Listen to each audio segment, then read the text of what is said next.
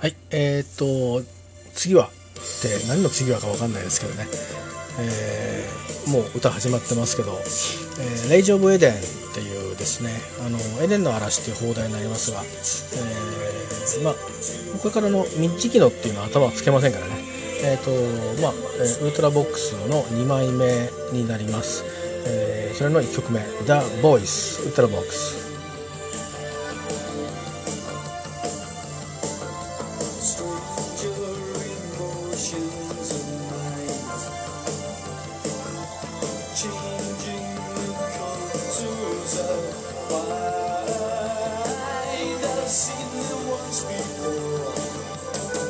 か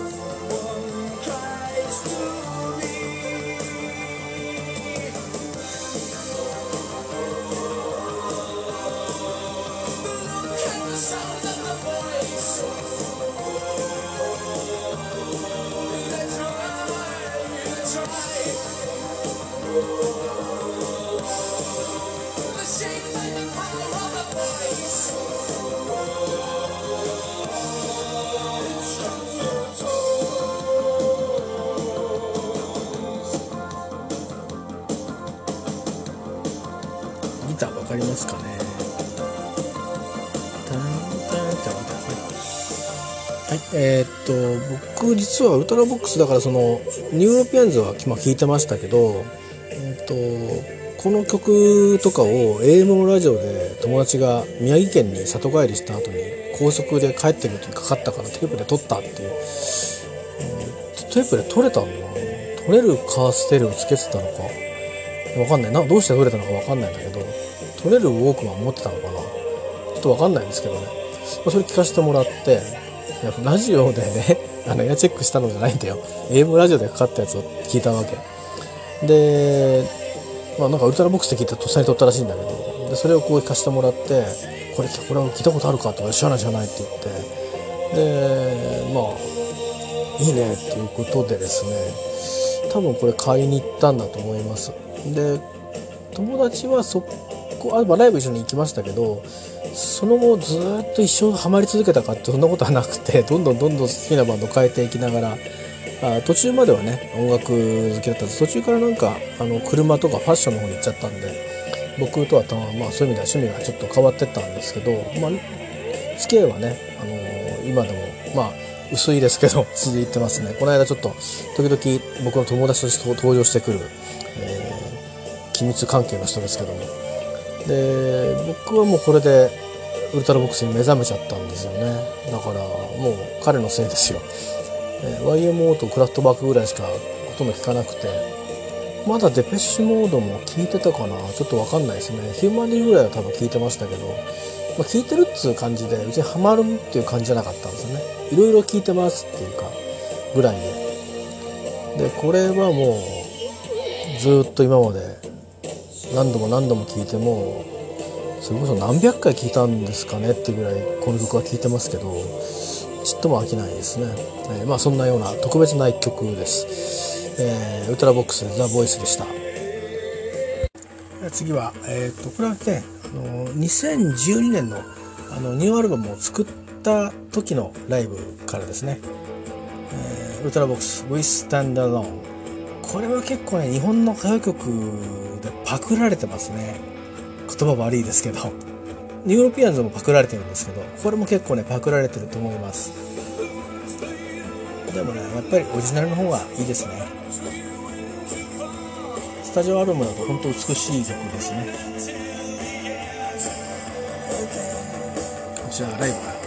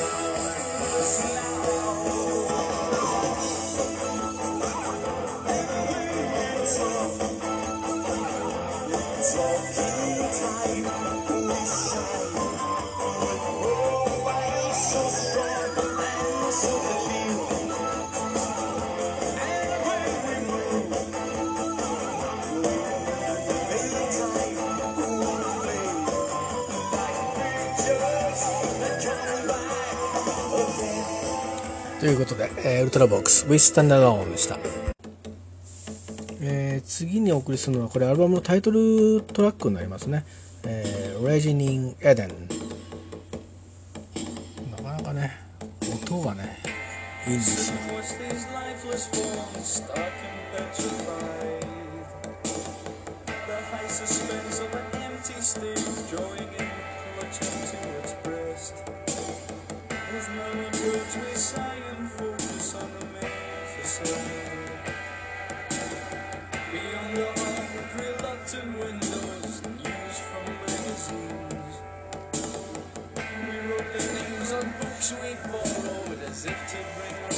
結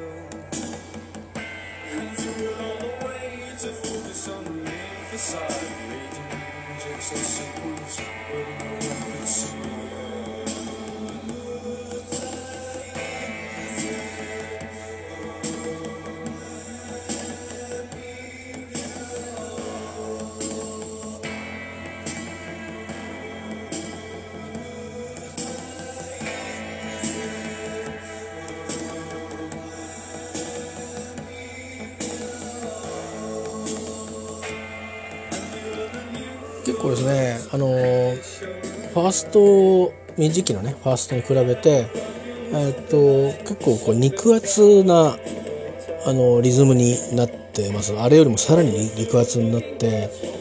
でまあボーカルメインの曲作りになってるっていうこととあとギターがかなり前面に出てますね。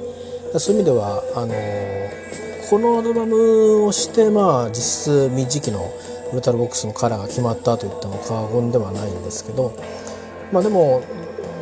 そう長いくは続かなくて、えーと、ラメントを作ったまところで終わっちゃうんでねそこから先はちょっとあの作風が変わるのであの U ボックスは。まあだからこのアルバは濃いですねレイジー・エデンだこの2作濃いですよあのこの後のカルテットとかからちょっとあの毛色が変わるので1枚目ですね「ビエナ」とそれからこの「レイジン・エデンは」ちょっとあの特別なアルバムだと思います、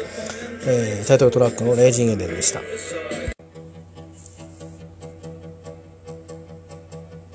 えー、ウルトラボックス。I remember this in the afternoon.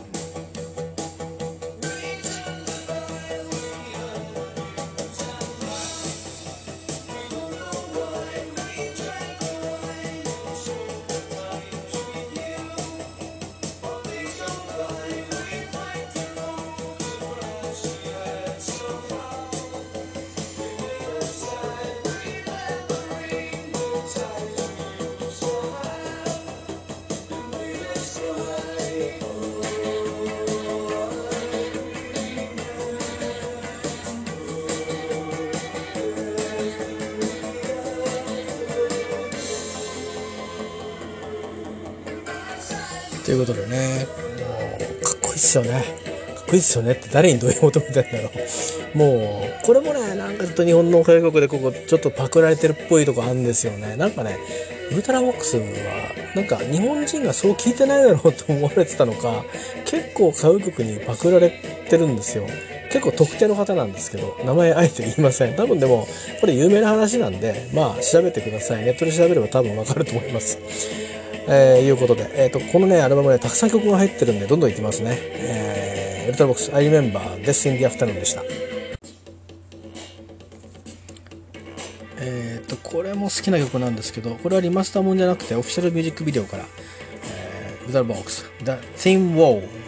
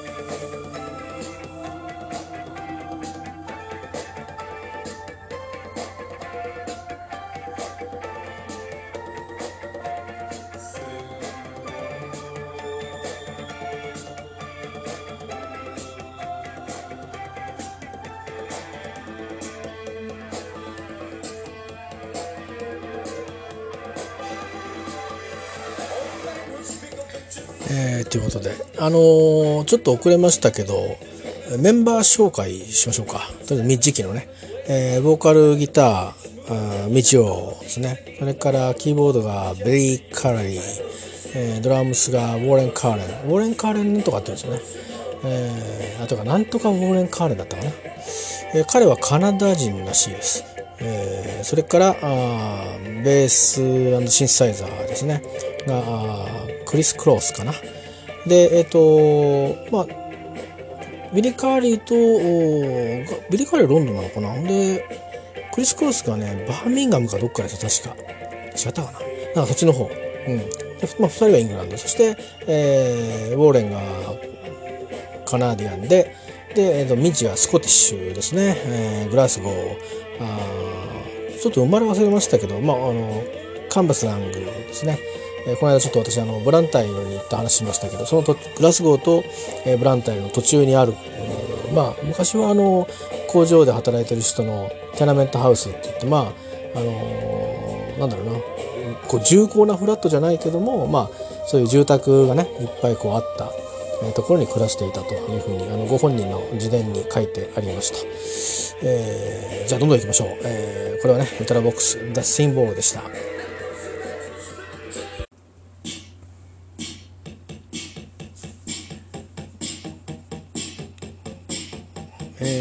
これがですねこれライブでは聞いたことないですけどね。でもすごくあのー、聞いてる分にはすごくすごくなんていうかいいですよね。なんかこういうのなかなか当時イギリスでもね作れる人っていなかったんですよあんまり、ストレンジャー・ウェディングウルトラボックス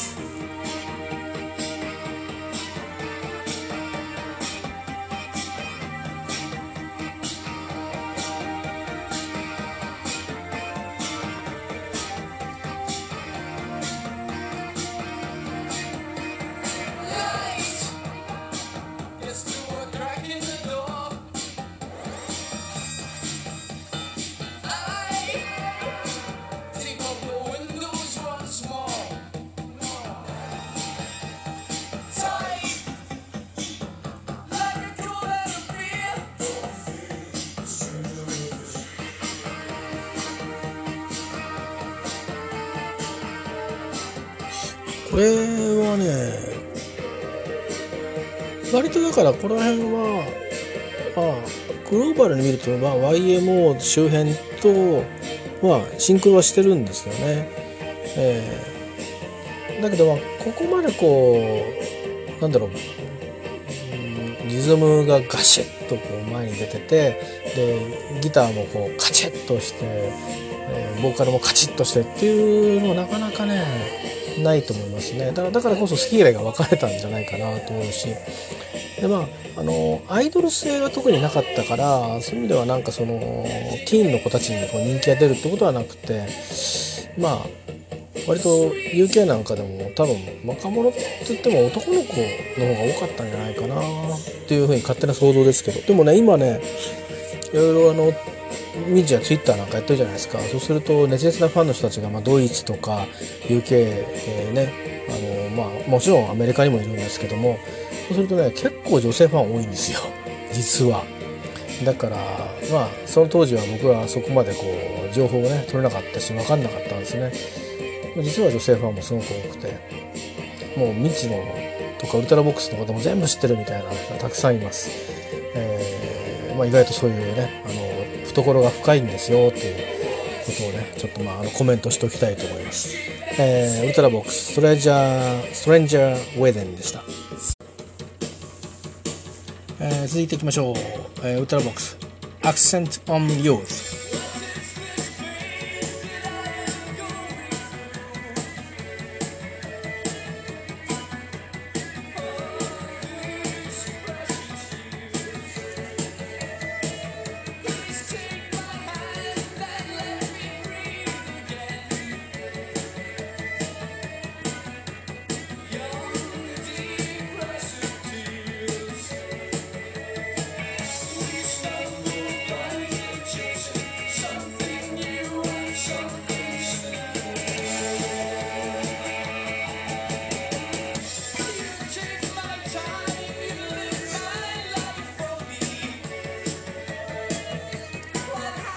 バースの部分がメジャー進行でであのサビがサビ前か。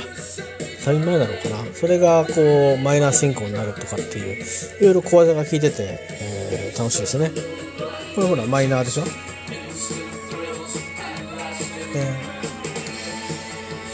サビあったっけ？こ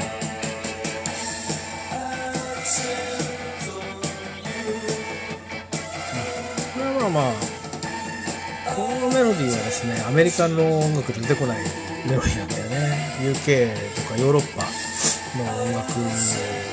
ポップミュージックじゃないと出てこない感じの何て言うかな。なんか名詞句だけふわって言って歌にするっていう。はいということでございましてアクセントオンユースでした。えー、The Ascent ですね。この曲ばっかり覚えてねあんまりタイトル覚えてないんだよね。ちゃんと読んだの初めてかも。文字では見てんだけどね。なんか思ね分厚いでしょリズムが。これはね全般的にリズム分厚いのと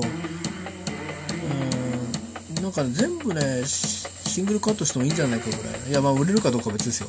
それぐらいこう個性が際立ってる曲が多いやろうなんですよね。だから1枚聴くとね結構くたびれるのも事実です。好きなだけど結構こ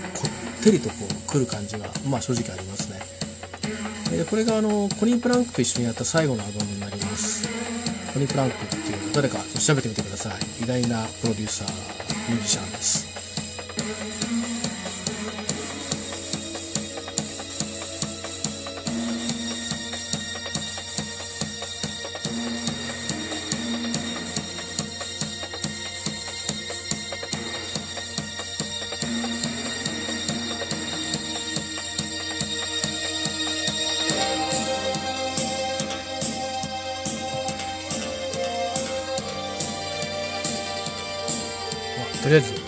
他にもう少しかけたいんでねこれぐらいにしておきましょう。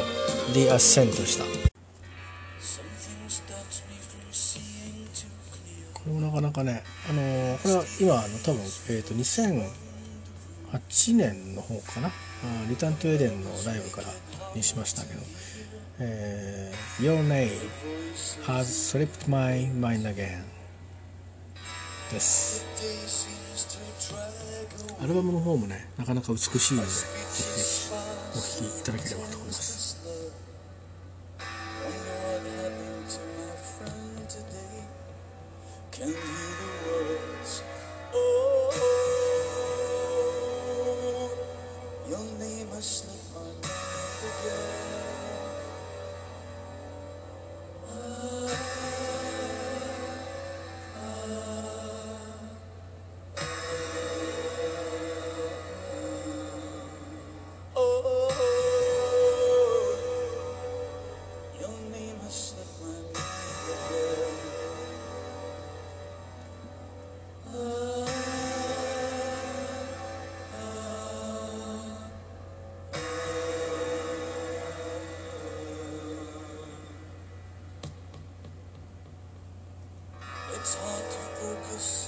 えー、っとねウルトラボックスの特徴はライブの再現性がすごく高いってことですね。だからうんとアルバムの中聞くと、結構確かにライブでは出さない音もあのたくさん入ってるんですけどでもだからどっちかっていうとねあのいろんな音をこうこのぐらいまではこういろいろ重ねるっていう、まあ、インスト曲は結構重ねてますけどこのアルバムぐらいからはあのあんまりこうごちゃごちゃ重ねないでいい音をこの最小限で配置してっていう曲作り音作りをしていたような印象があります。だからライブで聴くとそのまんま出てくるっていう感じがねありましたね。印象ですよ。実際にはまあ少し違うでしょうけどね。ということで、えー、ウルトラボックスの、あのー、2枚目「レイジ・オブ・エデン」エデンの嵐。えの一番最後の曲がこの曲です。で、あのこの後に日本ではカルテットがエドワーの間に編集版が出てるんですよ。で、それが2008年のリイシュの時に、リマスターしたリイシュの時に、あのまあ、ボーナストラックで入ってたりするんで、その中からちょっと1曲ぐらいちょっとご紹介して終わりにしたいと思います。えー、じゃあこの曲はこれで。えー、と、これですね。I never wanted, wanted to begin. イントロから美しいですよね。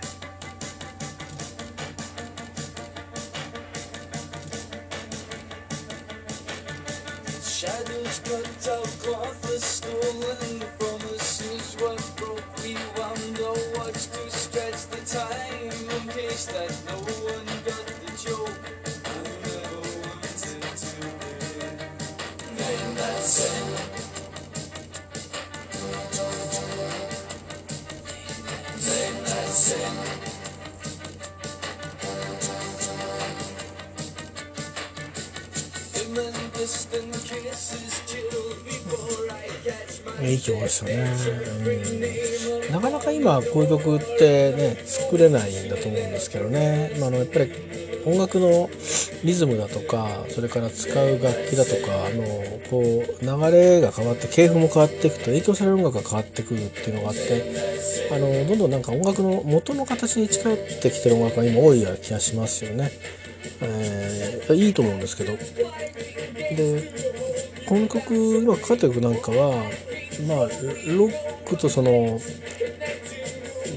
こういうなんか独特のなんていうかなシンセサイザーを使ったからこそ出てきたメロディーとか和音とかそれと少しとクラシカルなあのビリ・カーリーはクラシックの素養があるのでそういうものをこう混ざっているしこのこの多分オーケストレーションしてもいいんじゃないかなっていう感じがねしますよね。すごくあのこれは結構音がいっぱい入ってる音楽ですねだしドラムもねリズムがかなりこ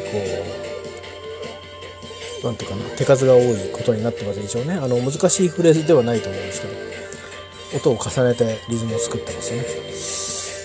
えーなので、まあ、美しい曲だなと思って、えー思って聴いていました、えー I never wanted to begin でした、えー次はですね Pasts and Angels っていう曲なんですけどこれもあの新欧州人っていう日本編集版にも入ってました。だからテープに取ってまあ買いましたけどテープに取って、えー何度も聴いてたんですね。でこれどうなら僕に入ってるんだろうって後でそのそれをどうしちゃったのかな？引っ越す時に捨てちゃったのかな？ちょっとわかんないけど。でなんか頭に曲だけ残ってて。で僕はこの曲に結構影響されました。このギターのギャーンっていってでこうぶぶっといシンセベースが鳴っててでピアノでこうシーケンスフレーズが流れてるとシーケンスフレーズっていうか繰り返しのフレーズをね。で結構でこう語りがあってみたいな。これウォーレンの語りですね。でギターのこういう音も好きだったし入り方がね。この後は歌も入ってきますんでね。Characters lying in wait, responsible figures of fate, with memories and faces as long as they. Somebody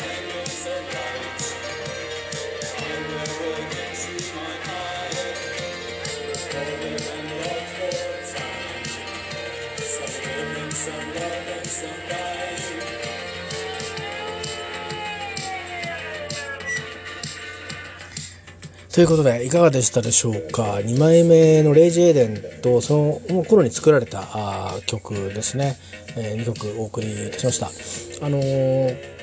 このアルバムがまあ一つのピークかなと思うんですよね。ウルトラボックスのまあジョン・フォックスの木も含めて、えーシステム・ロマンスから途中ボーカリストフロントマンも変わって未知に変わって、えーウルトラボックスのこの当初やりたかったことの世界のまあピークがこのアルバムじゃないかなと僕は思っています。で次のアルバム「カルテット」からはあ全くニューの違う歴史を始めるっていう感じになったのかなというふうに思っています、